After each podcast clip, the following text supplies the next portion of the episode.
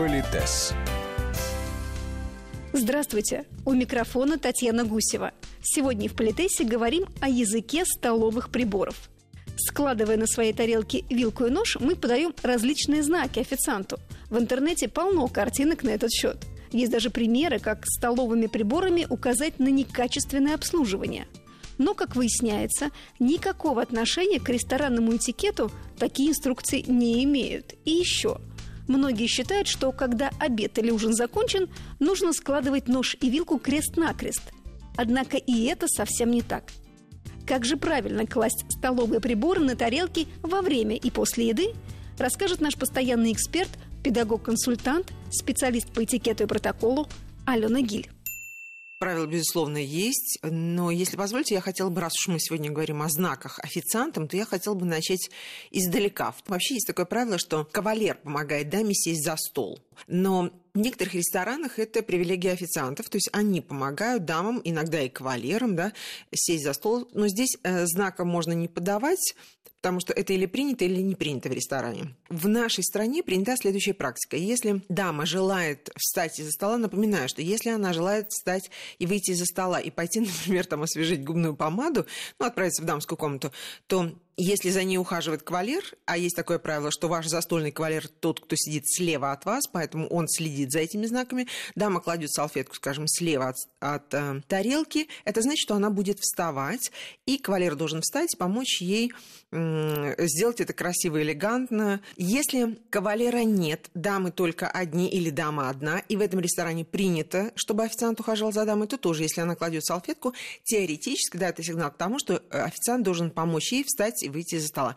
Если официант не ухаживает, он не уследил за этим, то сидеть, знаете, с кислым лицом совершенно не обязательно. Можно просто спокойно встать и выйти из-за стола. Дальше. Как подозвать официанта? Вы знаете, что в разных странах и в разных фильмах мы видим самые разные э, ситуации. Свистеть, щелкать пальцами, кричать там гарсон или человек или там что-нибудь еще, девушка там, да, что-нибудь в этом роде считается непринятым. Здесь э, вы вправе возразить, что Алена, ну а если он вообще не обращает внимания... Да, просто ходит, как обратить на себя внимание? Ну, скажем, если он действительно сознательно игнорирует или уж прям так занят, так занят, то два варианта. Просто встать, подойти к метродотелю и сказать, что ну, вот на вас не обращают внимания. Второе, помните, мы когда с вами говорили, что инстинкт самосохранения – базовый инстинкт, поэтому практически все люди реагируют на движущийся объект. Вообще, если официант ведет ваш стол, он не смотрит на вас пристально, мы с вами об этом говорили, но держит вас в поле зрения. Если, например, вот э, вы сидите, и вдруг у вас упала салфетка, он должен это заметить и материализоваться немедленно рядом с вами. Если он по какой-то причине не, уследил, или, знаете, он мог и не догадаться, э, что там вам нужно, то мы сидим спокойно, как правило, ну, достаточно с прямой спиной, но если нам нужен официант, мы делаем стойку. То есть мы слегка вытягиваемся так, знаете, немножко раскрывая грудь, и вот этой своей стойкой привлекаем внимание. Так вот, если человек был занят своей едой, и вдруг он, отложив приборы или там, держа их в руке, вот сделал стойку и посмотрел в направлении официанта, то для официанта это сигнал, что требуется его помощь. Поэтому это наш молчаливый разговор, он учтивый с моей стороны, я не делаю никаких никаких таких жестов, и безупречный с его стороны с точки зрения сервиса высочайшего уровня. Но если вдруг вот официант не обращает внимания, что я могу сделать? Без звуков, без ничего, я делаю какое-то движение рукой. Ну, вот знаете, как в школе немножко, ну, не то, что честно поднимаешь руку, но вот какое-то небольшое движение рукой, чтобы на него а, человек обратил внимание. Ну, не размахивать над головой, там, да, а вот слегка небольшое движение. Теоретически этого должно быть достаточно, чтобы грамотный официант на вас обратил внимание. И дальше, если, например, официант еще, вы знаете, в некоторых э, ситуациях официант наливает вам алкоголь, грамотный официант знает, сколько алкоголя нужно, потому что есть бокалы, в которых там до широкой части, там две трети бокала и так далее, и так далее. Есть напитки, которых наливают буквально несколько глотков, но если по какой-то причине вы хотите остановить официанта, то вот буквально он начинает наливать, вы или небольшим поклоном даете ему знать, что достаточно, или говорите «благодарю вас», или «благодарю вас достаточно». Так что прикрывать рукой не нужно, но вот дать понять, что этого достаточно, вполне возможно. Дальше. Я напоминаю, что за столом мы не начинаем есть, пока не начнет есть хозяйка. И заканчиваем, когда хозяйка заканчивает есть. Теперь, собственно, сама еда. Сервировка бывает разной, и сейчас это не тема нашего обсуждения, но если это будет большой банкет, и ну, достаточно сложное обслуживание, неважно, полное обслуживание, то есть когда вам еда подается сразу порционно, там частичное обслуживание. Ну, если еда подается порционно, то правило такое, что сначала подают приборы, потом подают блюда, потом все уносят. Опять приборы, блюда, все уносят. Если такое частичное обслуживание или вот домашнее какое-то мероприятие, чтобы каждый раз не приносить, не уносить все приборы, то приборы выкладываются сразу, в зависимости от того, какие будут подаваться блюда. И, кстати, это очень хорошо, потому что по количеству приборов вы можете, даже если хозяйка еще не объявила меню, то вы можете понять, сколько будет вам блюд подано. А вы помните, что это хорошо, чтобы не объедаться. Да, чтобы рассчитать свои вот. силы. Итак, допустим, мы берем какие-то приборы и начинаем есть.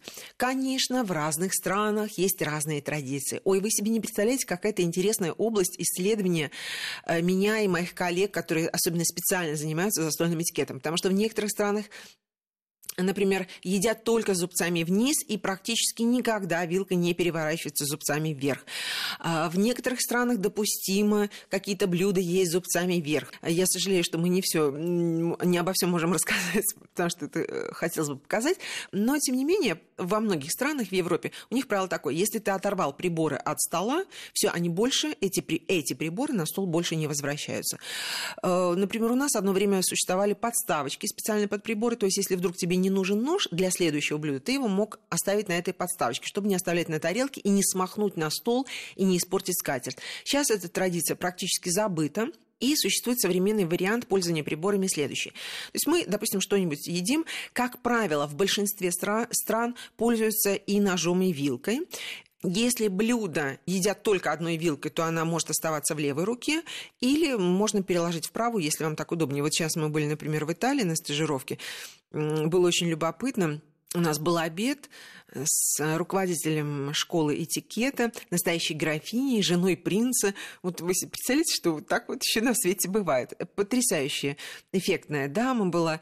И вот она, например, нам рассказывала, как едят спагетти. А поскольку у нас в Италии была достаточно большая стажировка, то, знаете, разные люди немножечко по-разному рассказывают о том, как едят спагетти. Но э, госпожа графиня, она взяла спокойно вилку в правую руку, и она не наматывала вот спагетти, она чуть-чуть сделала буквально там один-два проворота, и дальше она так аккуратно зубцами поддевала вот эти хвостики, ну, просто изящнейшим способом отправляла эту но конструкцию это практика, я думаю. Да, это колоссальная, да, колоссальная практика, но у нас же, знаете, или мы вертим э, до бесконечности, или мы там э, ложкой... Помогаем ложкой обычно, Да, ложкой да? это считается но. Дурной тон. Но. И аборт тарелки тоже, вот в данном случае, но это было так красиво и изысканно, единственное, что мы немедленно согласились с тем, что, наверное, это самый прекрасный способ. Хотя вы понимаете, что в разных регионах Италии могут по-разному есть спагетти. Но правило какое? Когда мы едим, Значит, вы знаете, что у нас запястья, только запястья могут находиться на столе, никаких локтей. И вот, предположим, мне нужно отломить кусочек хлеба. По некоторым европейским традициям вилка на стол больше никогда не возвращается. Поэтому я, например, кладу вилку по диагонали, ну, если вот от себя смотреть, да, просто кладу ее на... Причем в разных даже регионах Франции, где-то параллельно, где-то перпендикулярно краю стола. Да? Ну, в общем, вы кладете вилку на тарелку, спокойно отламываете, помните, хлеб мы отламываем рукой, отламываете кусочек хлеба, кладете его в рот, потом берете вилку и, и снова возвращаясь к трапезе. Если вам нужно, ну, например, сделать глоток вина, а вы помните, что приборы на стол не кладут, значит, эти приборы складываются или крест-накрест, или, например, во Франции иногда параллельно кладутся. В ну, еще за, да, в тарелке. Не зави... Понимаете, еще же там как вот еда лежит, да, тоже это да. может иметь значение, да? Кладутся на тарелку, вы промакиваете губы салфеткой, делаете глоток вина, потом снова берете прибор и продолжаете еду. Да, и если пауза, ну, например, вы разговариваете, и вы бы не хотели, чтобы официант да, унес... или мне нужно выйти. Да, или вам нужно выйти, то тогда приборы складываются крест-накрест. Но не совсем крест-накрест, а как бы верхняя часть, то есть образуется такой треугольник. Вверху зубчики и лезвие, а ручки рукоятками ближе к краю стола. И зубцы вниз, зубцы вверх, Это лезвие к себе, лезвие от себя. Принцип какой? Нож и вилка крест-накрест. Это значит, что официант не должен уносить вашу тарелку, и вы не закончили трапезу. Какое количество официантов в нашей стране и за рубежом не знает этого простого правила? То есть ты не успела оглянуться, тарелку уже куда-то унесли, может быть, с какими-то твоими вкусностями. Это ужасно. Дальше. Если мы заканчиваем, например, со всеми закусками или с горячим блюдом и так далее, то тогда приборы складываются параллельно. Причем параллельно, опять же, вилка зубцами вверх, зубцами вниз, лезвие ножа к себе от себя. Но принцип какой?